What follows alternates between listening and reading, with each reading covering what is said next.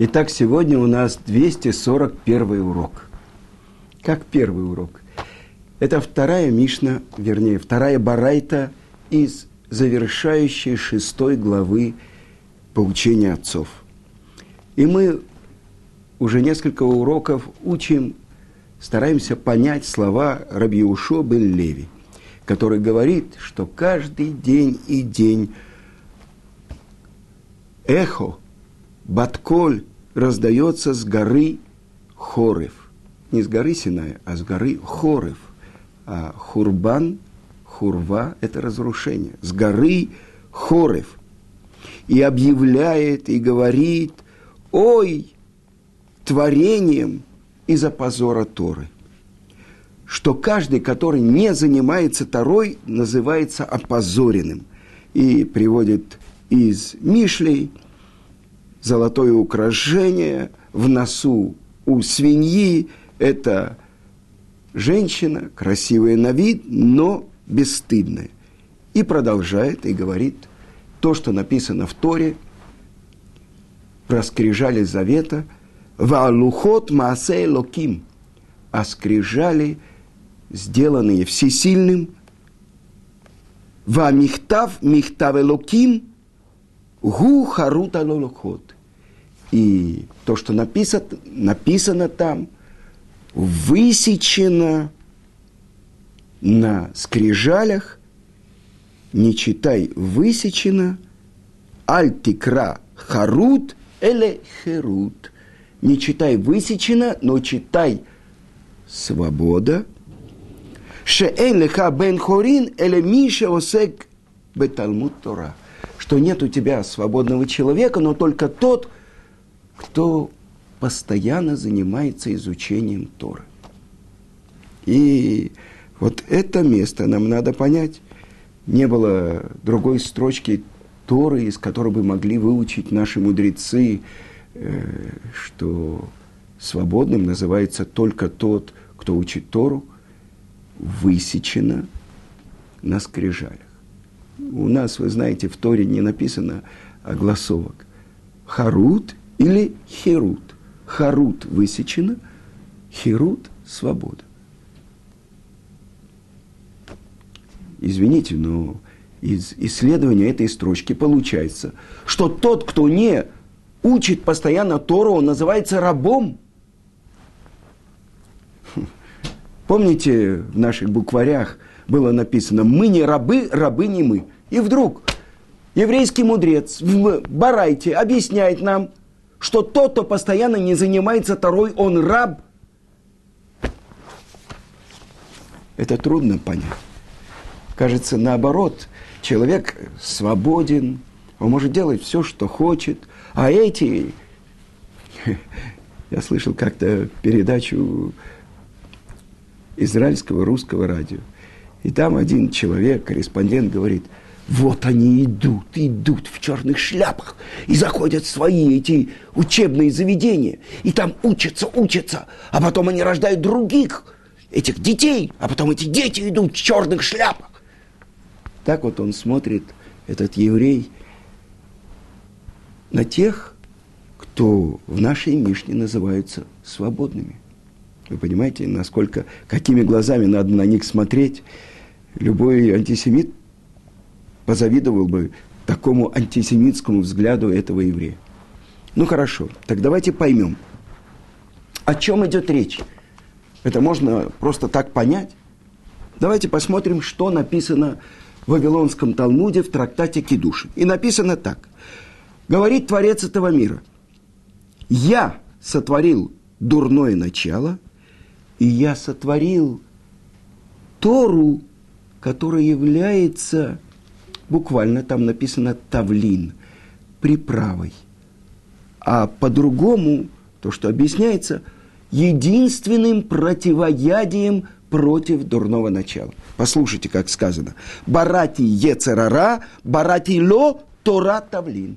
Я, говорит Творец, сотворил дурное начало, и я сотворил единственное оружие против него. Что это? Тора.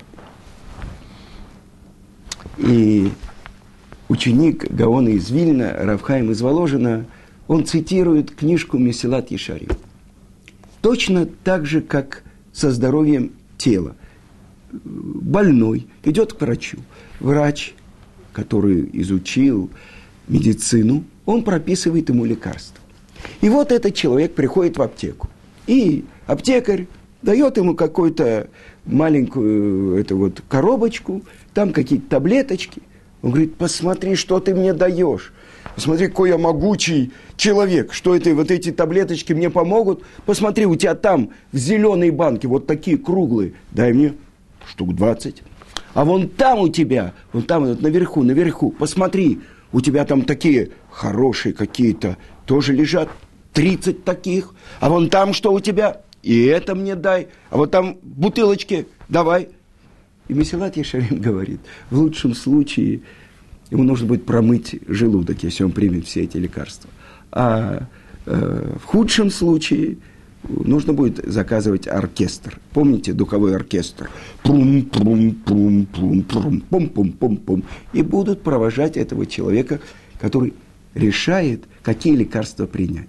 Также объясняет Рав Хаим из Воложина, человек думает, что он может победить свое дурное начало другим способом. Каким? Какой он придумает. Так вот это то, что сказано. Есть то, что называется самомавет, а есть то, что называется сам-ахаим. То есть эликсир жизни, а против него эликсир смерти. Кто дает этот совет? Тот, кто поместил это дурное начало в сердце человека.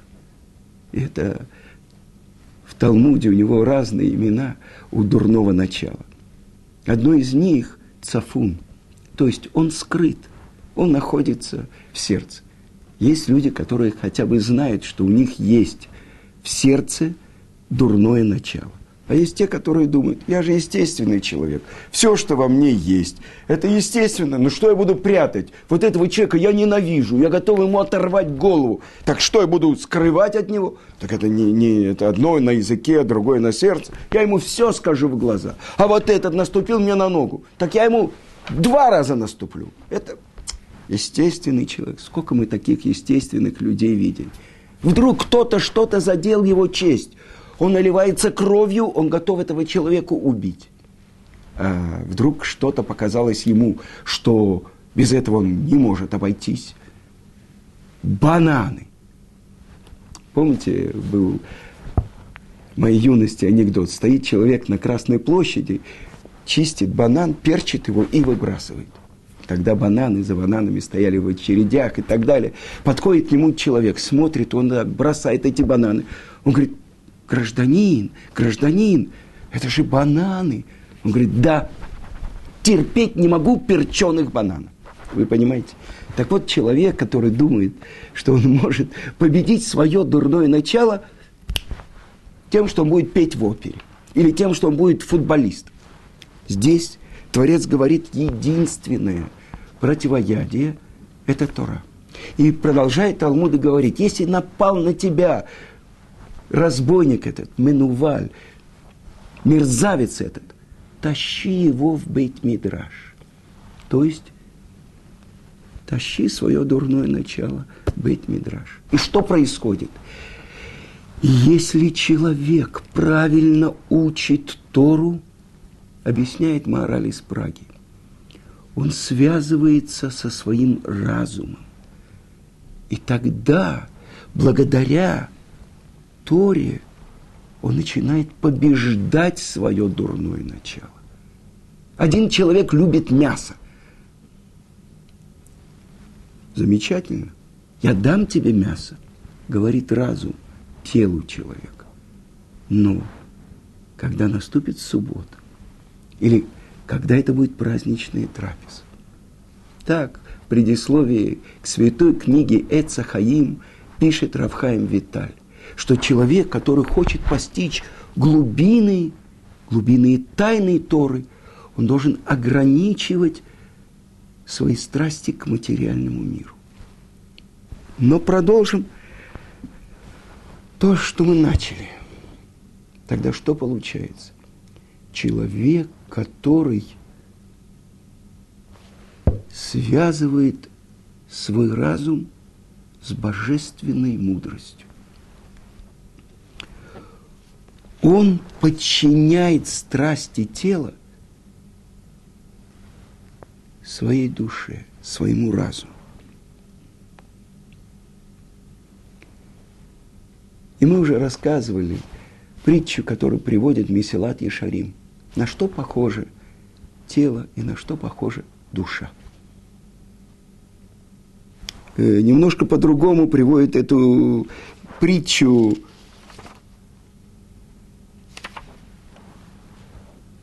в Мидраш. Царь выдал свою дочку за простого крестьянина. И отправилась она жить с ним там, где он живет. Царь надеется, что этот крестьянин будет с уважением относиться к принцессе. А когда царь видит, что этот крестьянин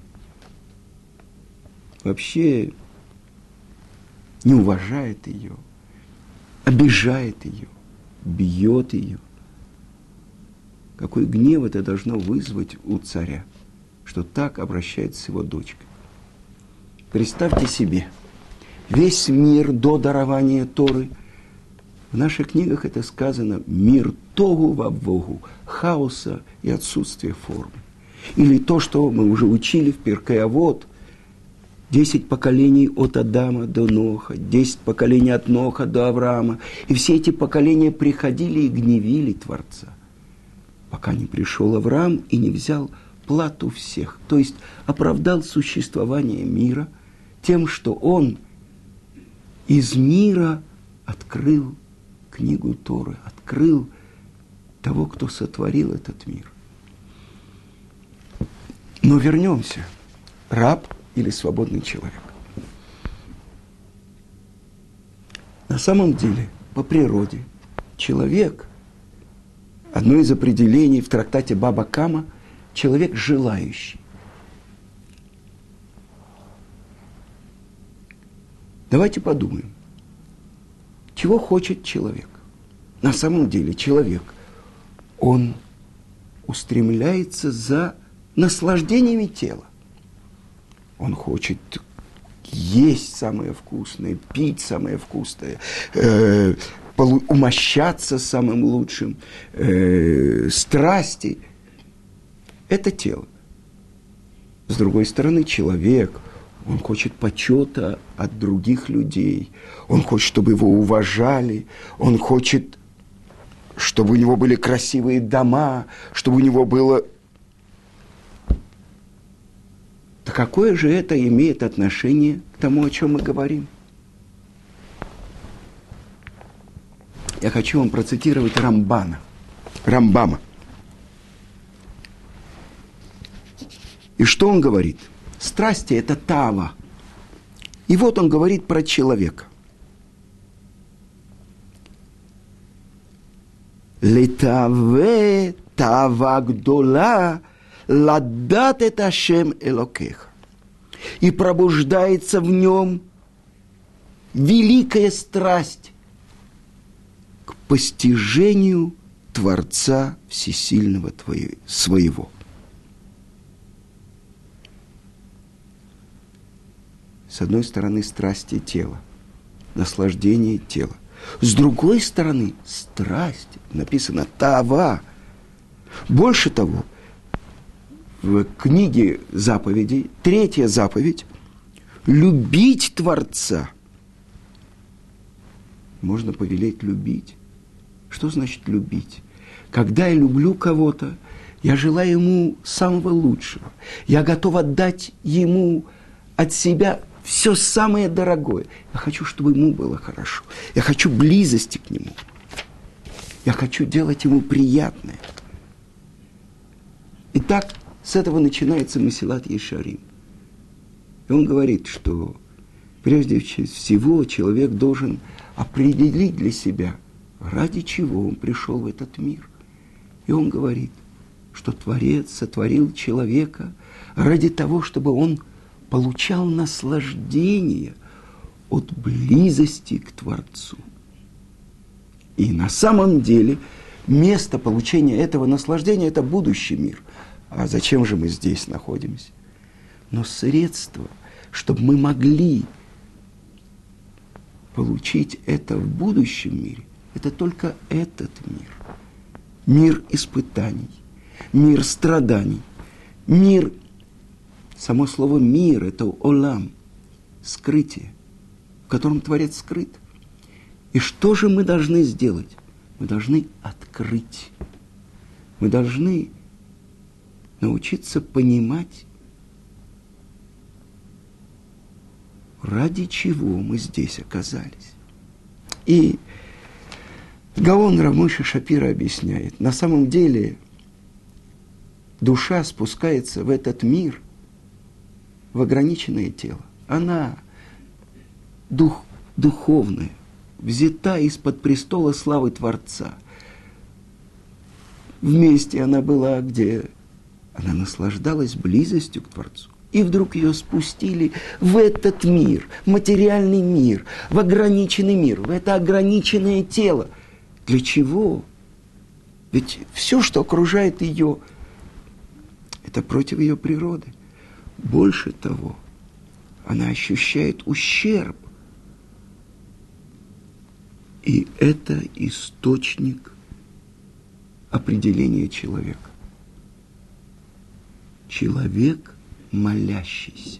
Человек, который осознает свою ущербность, свою недостаточность, свою тоску по тому месту, откуда он был спущен, его душа. И тогда он хочет вернуться. Но что же, как он может восполнить себя? И это то, что мы уже несколько раз учили, то, что написано в трактате «Нида» Вавилонского Талмуда, что зародыш в животе матери, он сложен как восковая табличка, как там сказано, как пинкас, как записная книжечка, и свеча горит над его головой. И обучает его всей Торе, его Торе, которую он должен открыть в мире. И перед выходом в мир приходит ангел, ударяет его по губам, и он забывает всю Тору. Значит, вот это то, что у него забрали. И он приходит в этот мир, чтобы вернуть свою часть, восполнить эту свою ущербность. А второе, вспомните, мы говорили про то, как был сотворен первый человек, он был сотворен двуполым, спиной к спине. С одной стороны мужское начало, с другой стороны женское, а потом разделил Творец и привел Хаву к Адаму. И теперь он сказал, это плоть от моей плоти, это кость от моей кости. Так вот, каждый мужчина, он только половинка человека. Он должен найти свою суженую, свою половину и восполнить себя, вернуть ту цельность, которая была у него раньше. И тогда давайте посмотрим, какие же плоды. Ну, это мы знаем, муж, жена, у них рождается ребенок.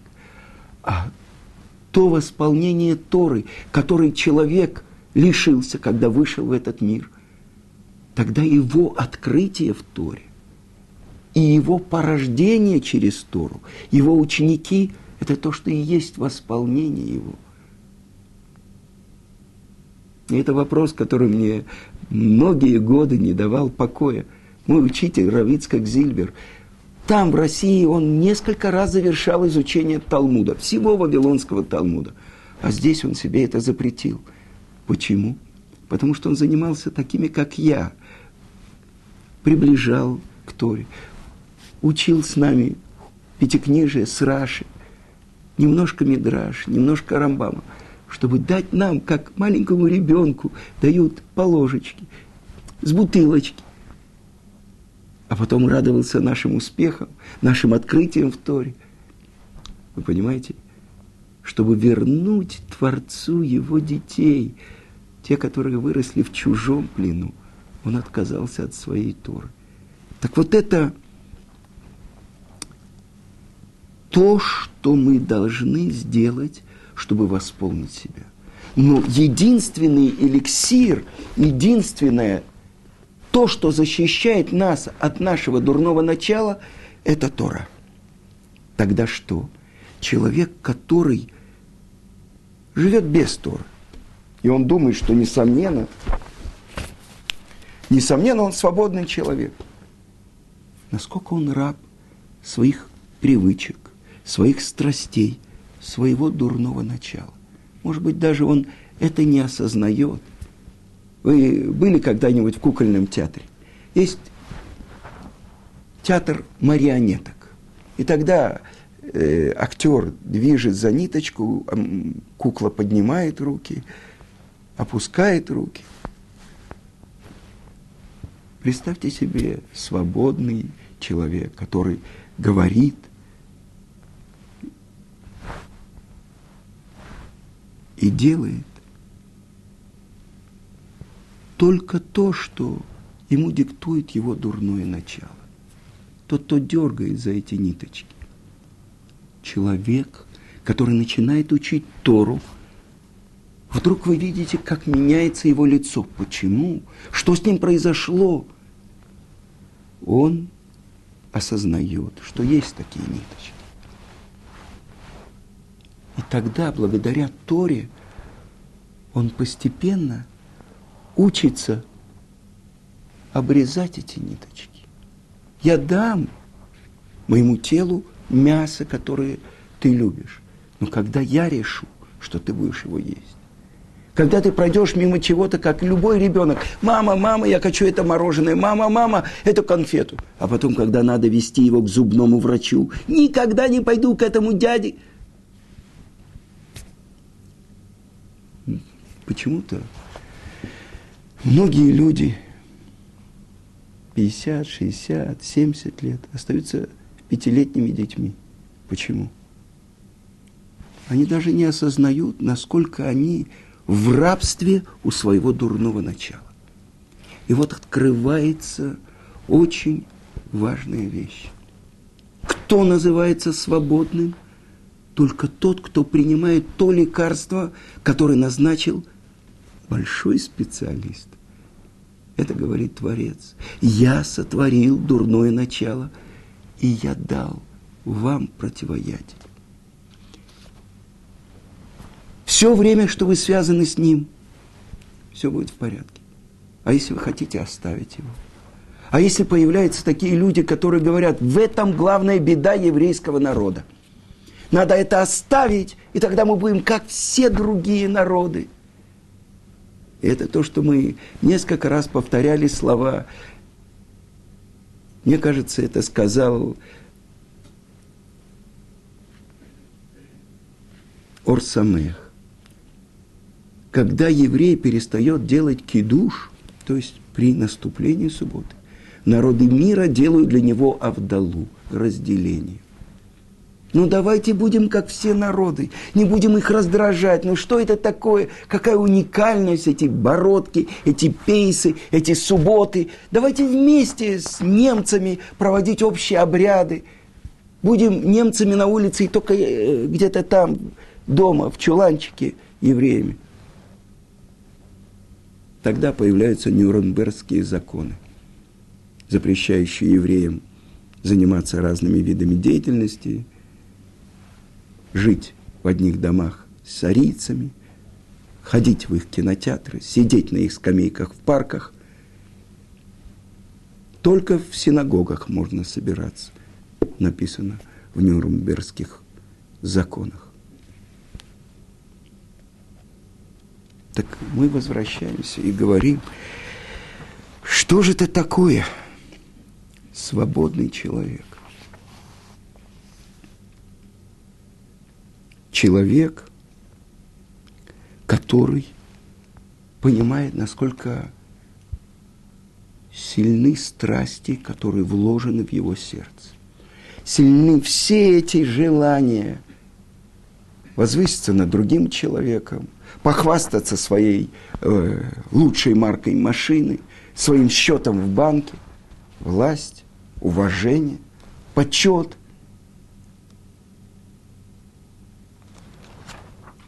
Я хочу вам привести то, что пишет Рав Элияу Деслер в своей книжке «Михтав ми-Элияу». Человек, чтобы стать свободным человеком, он должен прежде всего освободиться от этого выбора между добром и злом. Состояние, когда истина и ложь у него находятся на двух противоположных весах.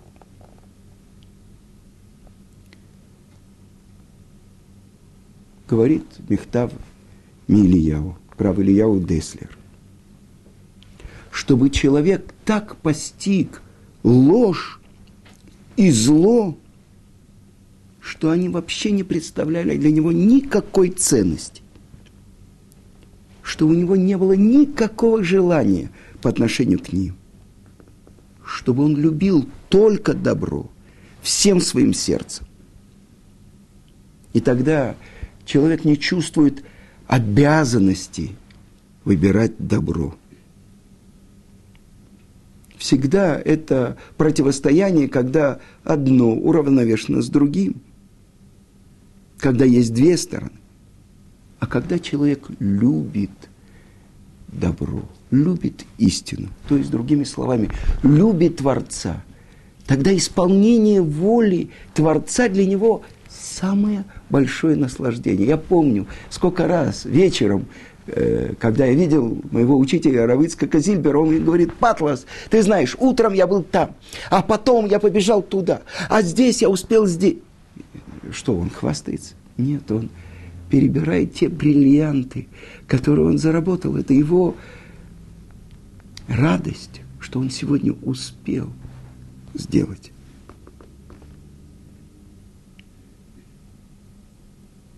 Человек, у которого все устремления и вся его любовь связана с Торой. Все остальные вещи, просто неинтересны ему. Он прилепляется только к тому, к той божественной мудрости, которую дал ему Творец. Почему еврейских мудрецов называют царями? Представьте себе то, что мы знаем. Когда Муше приходит к фараону, а он в Ниле. Почему? Потому что он сделал себя как бы божеством. Он не ходит в туалет. Весь день он только думает, когда я наконец-то попаду утром в Нил, чтобы освободиться.